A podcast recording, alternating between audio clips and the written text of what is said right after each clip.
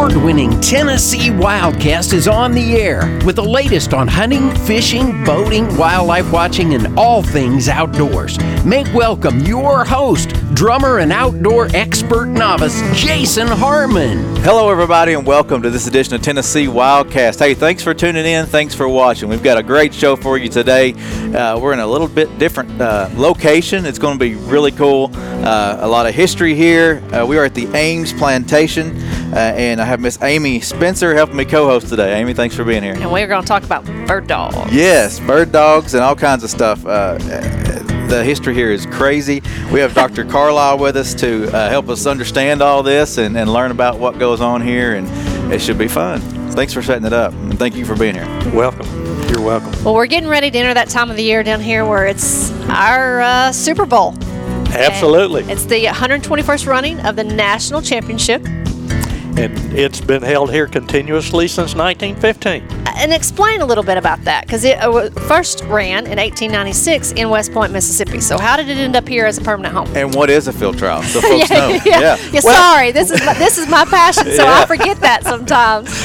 Well, let's back up. Uh, field trials essentially started when one fella said, "My dog's better than yours," and so they uh, it was just uh, it was just a comparison. They put the dogs on the ground, and initially they started foot hunting, and uh, and then this gradually increased uh, or grew until you had uh, you had short running dogs and that they were following on horseback, and then you had big running dogs that were followed on horseback, and that's what we do at Ames Plantation. Is we're following the all-age dog, which is the big running dogs. Okay. Uh, I've heard some people compare them to the Indianapolis 500 racers, uh, where they go into a field and they make a cast around each field and continue on. And the theory was that the big all-age dogs can point and find as many birds on horseback covering 10 times the territory as a shooting dog or and as a foot hunting dog can on the ground covering every square foot. So that was the theory behind my dog's better than yours, and we'll do mine on horseback, and we'll follow it, and let's go. So uh, they started the the national championship started in West Point, Mississippi, in 1896, and um, right after that, a smallpox outbreak forced it to move, and when it did, they missed the following year and then they moved it uh, to North Mississippi, where they picked up, and they ran it uh, south of Grand Junction for a couple of years, and then they ran it in West Tennessee some, and and it came to Ames Plantation um, uh, in there somewhere around 1902, and they ran it for a few years, and and then lo and behold, in 1905, Mr. Ames had a dog that was actually qualified to run in the national, and lo and behold, his dog won the national championship. Well, when your dog wins on your grounds, everybody immediately thinks a little home cooking's Yeah, involved there. going on yeah. there. Still to this day. Yeah, yeah. So uh, he it infuriated Mr. Ames because he felt that he had won that dog uh, that trial outright. And so uh, he just made the statement that should they ever host he ever host the field trials on these grounds again, that he would not compete his dog, and he held true to his word because it was held here several more times until 1915, and he did not compete his dog, and then it came here as a permanent home in 1915, and Mr. Ames became a judge, and he judged it for over 22 years. So And still, he didn't run his dogs then. he either. did not compete his dogs on his grounds ever again. Now that was that's that's a pretty hard, uh, bitter pill to swallow, if you will. Well, he had the ultimate playground. He could run them anytime he wanted to, I guess, couldn't he? absolutely, absolutely. So he uh, it, it was uh, it was really good. Uh, I think it is that we have uh, we, he had one national champion, and that dog was a setter named Alambagh. And uh, we have a uh, we have a painting of that dog in the manor house here, so uh, that's unique. Yeah, it is. So you've given us a little bit of history, but what's some of the other things that stand out uh, in your mind about the na- the history of the national championship? Uh, that you know, it- there's this is national, which stands out to me. I didn't realize it was the national championship, Well, which is the big deal. that's- Well, big it's one. also international. Yes. Oh, okay. Yes. because Wow. we, we have owners, uh, dogs that come out of Canada. We've also had dogs from Japan. Uh, we had one dog uh, several years ago uh, that Robin Gates handled, and uh, it was. Uh, I forget the name of the dog, but uh, I always made the announcements of the, the handler and the owner of the dog and the name of the dog at the beginning of the national for, for many years. And the owner of this dog was Okira Maruki from Sioux City, Japan. Now, the first time I looked at that, how do you pronounce Yeah. that? And so I went to Robin. Now, you'd have to know Robin Gates to appreciate him. Robin's uh, Robin's a big man. He stands about six six and, Okay. and a pretty good sized fella. And so I asked Robin. I said, "How do you say that name?" And he just looked at me and he says, "Doc, I have no idea. I just call him Kawasaki." so th- there we go. But uh, so we, it's an international competition. Hey, I'm going to remind you, you're getting close to that lamp. I, I Yeah, we got a lecture. we got a little lecture when we got here earlier well, about these we, you know, we're, we're, we're looking at the oldest piece of furniture in the Ames Manor House. This this is a table that came out of a monastery in Europe, and it actually has weevil holes in it. And, and before fumigants were, were developed, they say during Mr. Ames's day that he would uh, he would sprinkle granular arsenic down into the yeah, holes quit touching it. Don't look at don't to, put your to hands kill on the weevils. And Well, uh, you're worrying me about the lamps because you've Well- you've bumped it twice now. So yes, th th these lamps are very special. Uh, I guess the lamp shades are the most special. Yeah. Uh, they were completely restored by Christine Young out of Nashville uh, several years ago, but uh, uh, they've been uh, they've been appraised at a little over twenty thousand. yes, so we do not want to knock those Whoa. off the table. They, So they, they are special. They are. Special. I like the as as Don mentioned earlier the vintage lighting. yeah, the vintage There you lighting. go. Yes, Vintage lighting in the house All today. right, we'll get back to field trials. Um, one thing that people don't realize about the national: this is a three-hour performance for the dog and the handler and the scout and the judges. And how much ground are they covering in these courses? Because we have separate courses. We have the morning course and the afternoon course. Uh-huh. So explain a little bit to the Well, the entire plantation is 18,400 acres, and about 6,000 acres of that is devoted to the field trial courses. And that's a mixture of, of timber and row crop, and then you have some swampland involved in that, and then you've got roads and borders and, and what we call bear traps where nothing can get through it. And a lot of times a dog will get Yes. into that, and, and lo and behold, you won't get him back. Yeah, the, the first uh, first course has a a, a well known just bear a, trap. Yeah, just a little bit. Yes. Just a little bit. So anyway, it's it's roughly six thousand acres, and um, uh, each course. Uh, we have them divided up into a morning course and an afternoon course, and each course is 11 and a half linear miles in length. Now, this, as, as Amy just pointed out, this is a three hour heat. Most of the qualifying stakes are one hour, two hours at the most. This is an endurance stake. And so a dog will actually run somewhere between 22 to 25 miles in that three hour time period. So he has to be in perfect physical condition to be able to accomplish that. And the judges are looking for a dog that ends that three hours with the same energy and enthusiasm that he starts that three and hours we've with. seen a lot of dogs over the years start Oh. out really good and make it to about that two hour, 45 minute, and then you start to see things go. Yeah, Yeah. Uh, back in the mid '80s, I saw a dog that uh, made it two hours and 50 minutes, and he was winning it up to that point, and he just stopped and sat down, and that was it. Wow. The handler jumped off his horse and tried to rub him and get him to stand up, you know, and and uh, had a towel and rubbed him, got all the water off of him, and you know gave him just a little treat that he had in his pocket, you know, and and he jumped back on his horse and he hit his whistle and the dog sat down, and that was it. Pick him up, he's done. Yeah. Wow. So the, for the folks that don't know, what is the ultimate goal at the end of the trial? For the dog to be still rare and ready to go? Absolutely. That And and, Absolutely. What what are they scored on? How are they? s- well, they're not actually scored. It is Very subjective judging. It Okay, is. okay. But what the uh, what the judges are looking for, we go by what is called the Amesian standards, which is uh, a standard that Mr. Ames wrote. And uh, what he's looking for, you're looking for a dog that has a lot of range, style, and character. And you want a dog that uh, that would that is happy at what he's doing. You want that tail popping. You want it up over his back instead Okay. of you know if, if one's had a lot of pressure on him, that tail may be down or down between his legs, and and he's not a happy camper doing what he's doing. you So want that high carrying tail when they're running. Absolutely. Good actors. no, it just it's Maybe in some cases. In some cases, yes, they're acting. In some cases, they're having a ball. Mm-hmm. You know, that's something that they love. So, uh, there you go. They uh, uh, they're looking for a dog that uh, that will range, and that that, as I said earlier, that just finishes that three hours with that same energy and enthusiasm. He's supposed to be hunting the likely places on the course. He's not supposed to be running down the road. Okay. Not out in the middle of the field. Don't want a field runner. Don't want it in, in the middle of the, one of these big row crop fields where you know there's not going to be any game out there. Now, you know, today we have some grain sorghum fields out here, and, and the stubble that's left out there is probably 30 inches high or so, and you got to be careful. Dog going through the middle of that field, there may be a covey of birds Right in the middle. right in the middle of the field. We saw that. grain sorghum. We've yes. seen it multiple Yeah. times.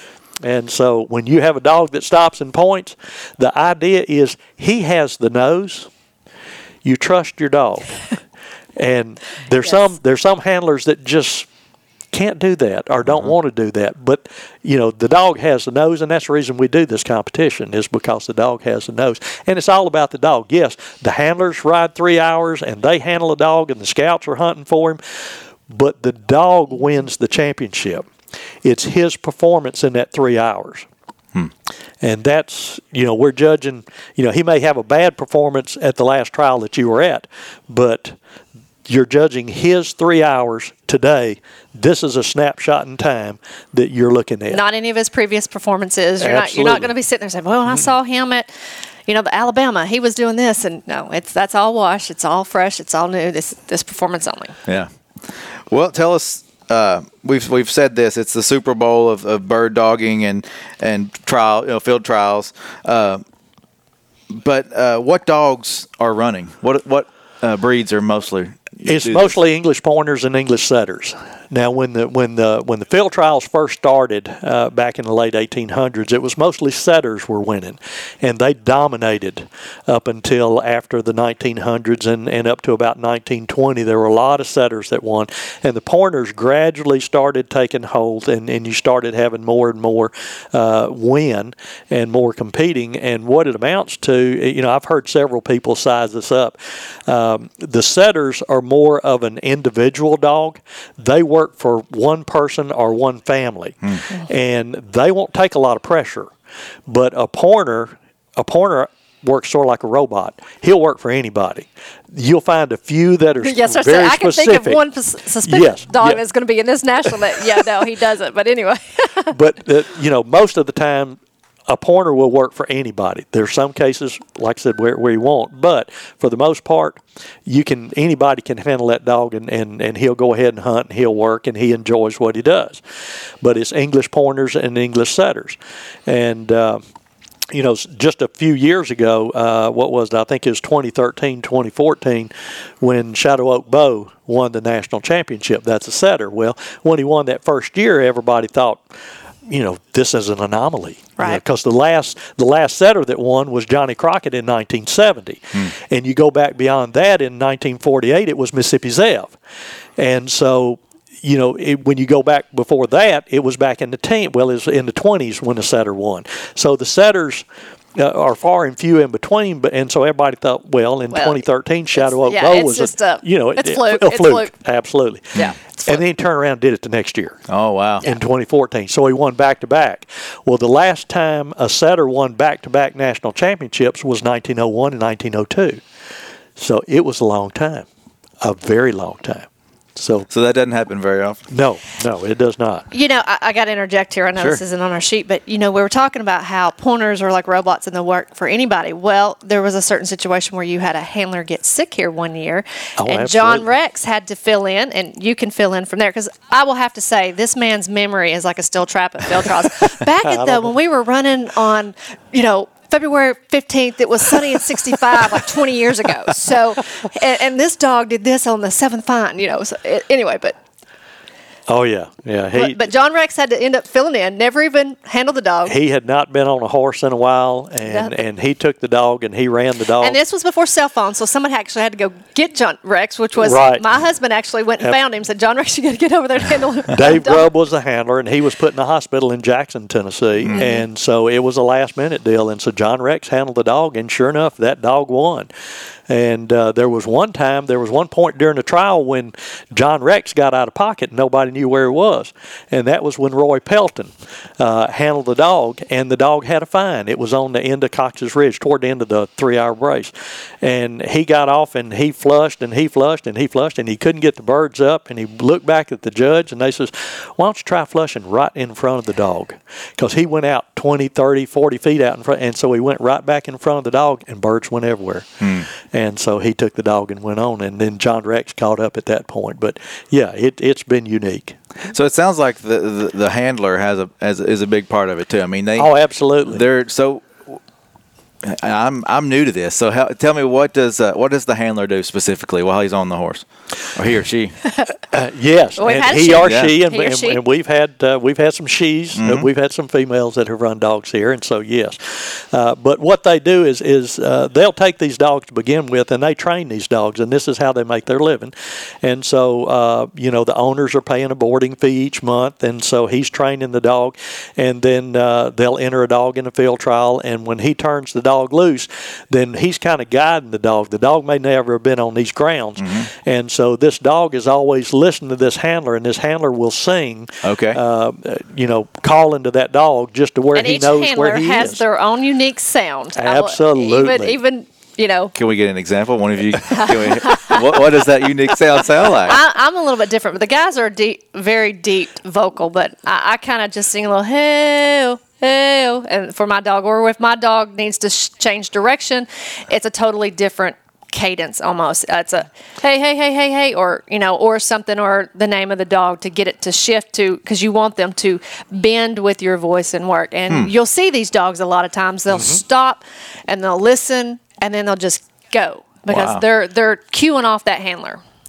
But then when you get a dog that is out there a half mile to a mile away from the horse and he has a hard time hearing you, that dog will stop and turn around and he'll look at the handler and Who whichever cues. direction that horse is pointed is the direction that he'll go. So that- Always have your horse pointed in the direction before that's you right. start. The kinda handler like is know the always direction, you're, that you have to have the horse set up attention. so when the dog's turning to look, they know where they're going.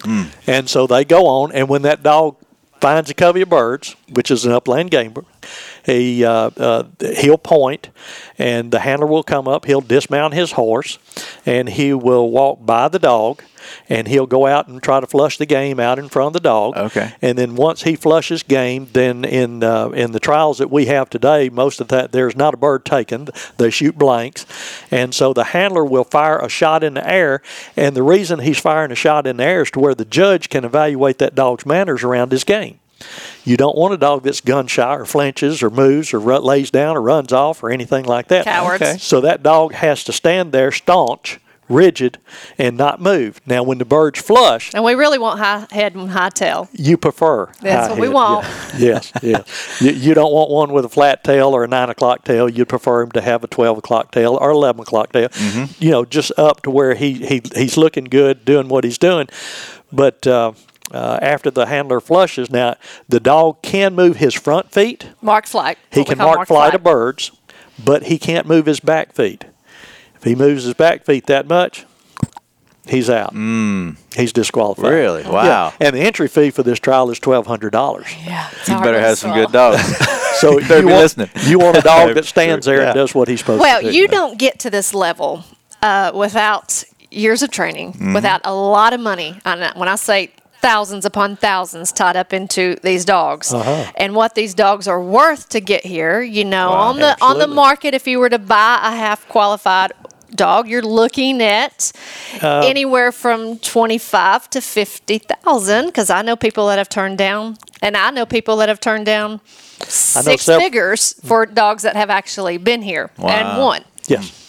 Yeah. So these are high dollar dogs. yeah, that's out of my out of my price range. Yeah, yeah, yeah. The yeah. first and I do it on a state budget. the first year I was here, uh, first national championship I went through was 1982, and Heritage Premonition was a dog that won, and I just happened to be standing behind his owner, who was Jim Cohen from Ohio, and there was a guy standing beside Jim, and we were in front of the manor house on the, out on the walkway.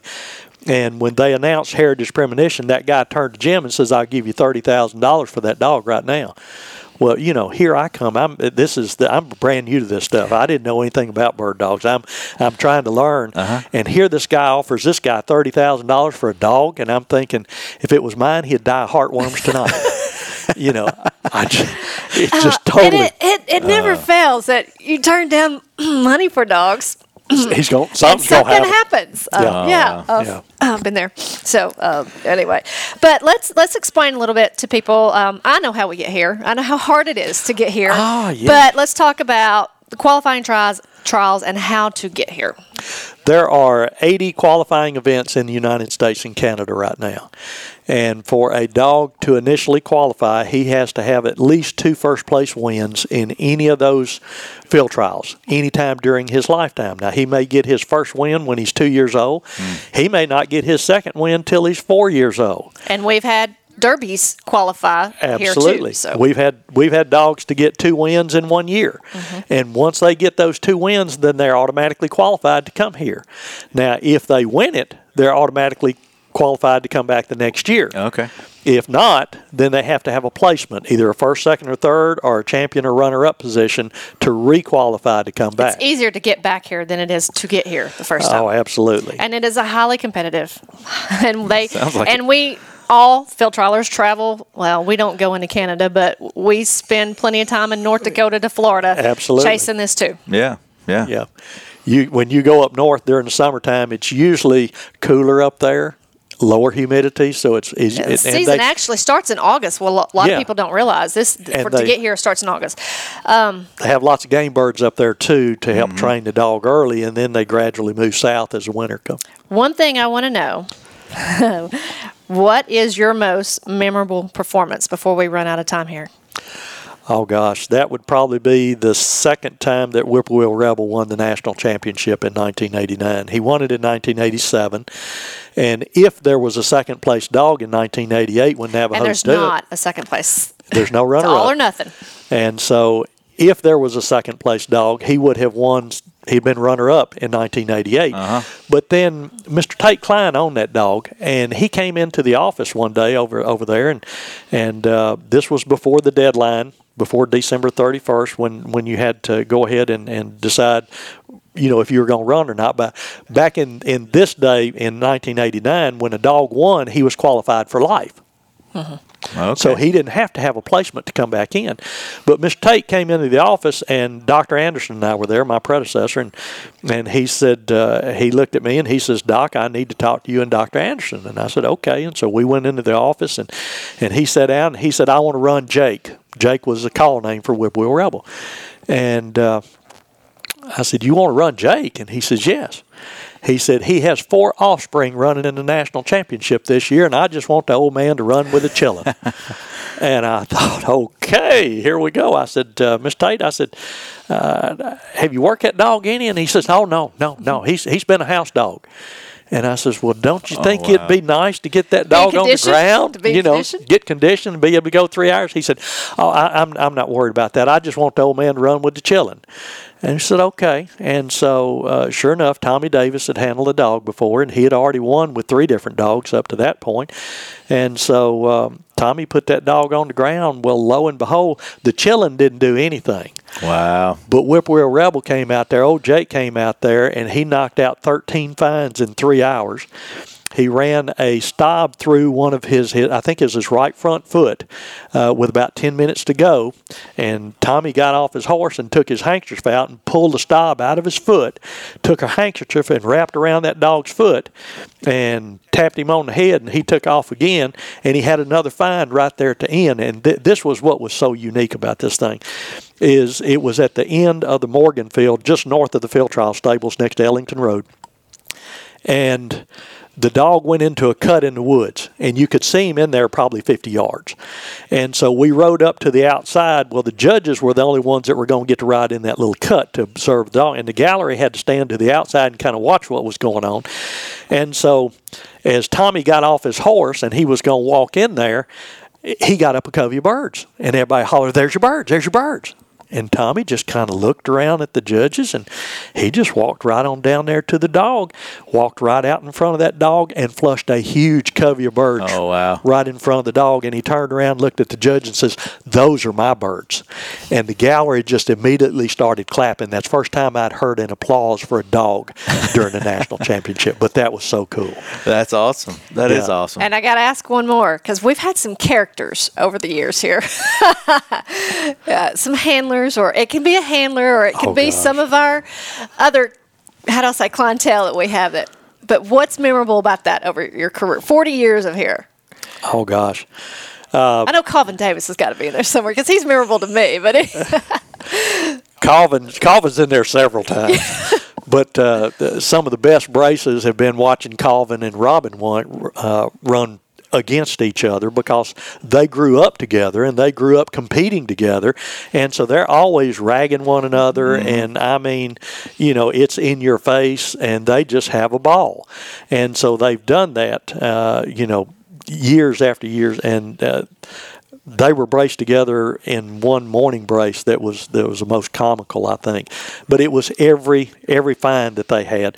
And a lot of times a handler when they're competing uh, this is supposed to be a gentleman's sport Okay. is what they say Yeah. it's supposed to be a gentleman's sport but sometimes one handler if he if he has a the other dog has a fine, he's going to try to get away from him as quickly as he can and put him behind and make him catch up. Well, when you have to catch up, then it takes energy out of that dog to catch up, and so he may not have energy at the end of the three hours to make it.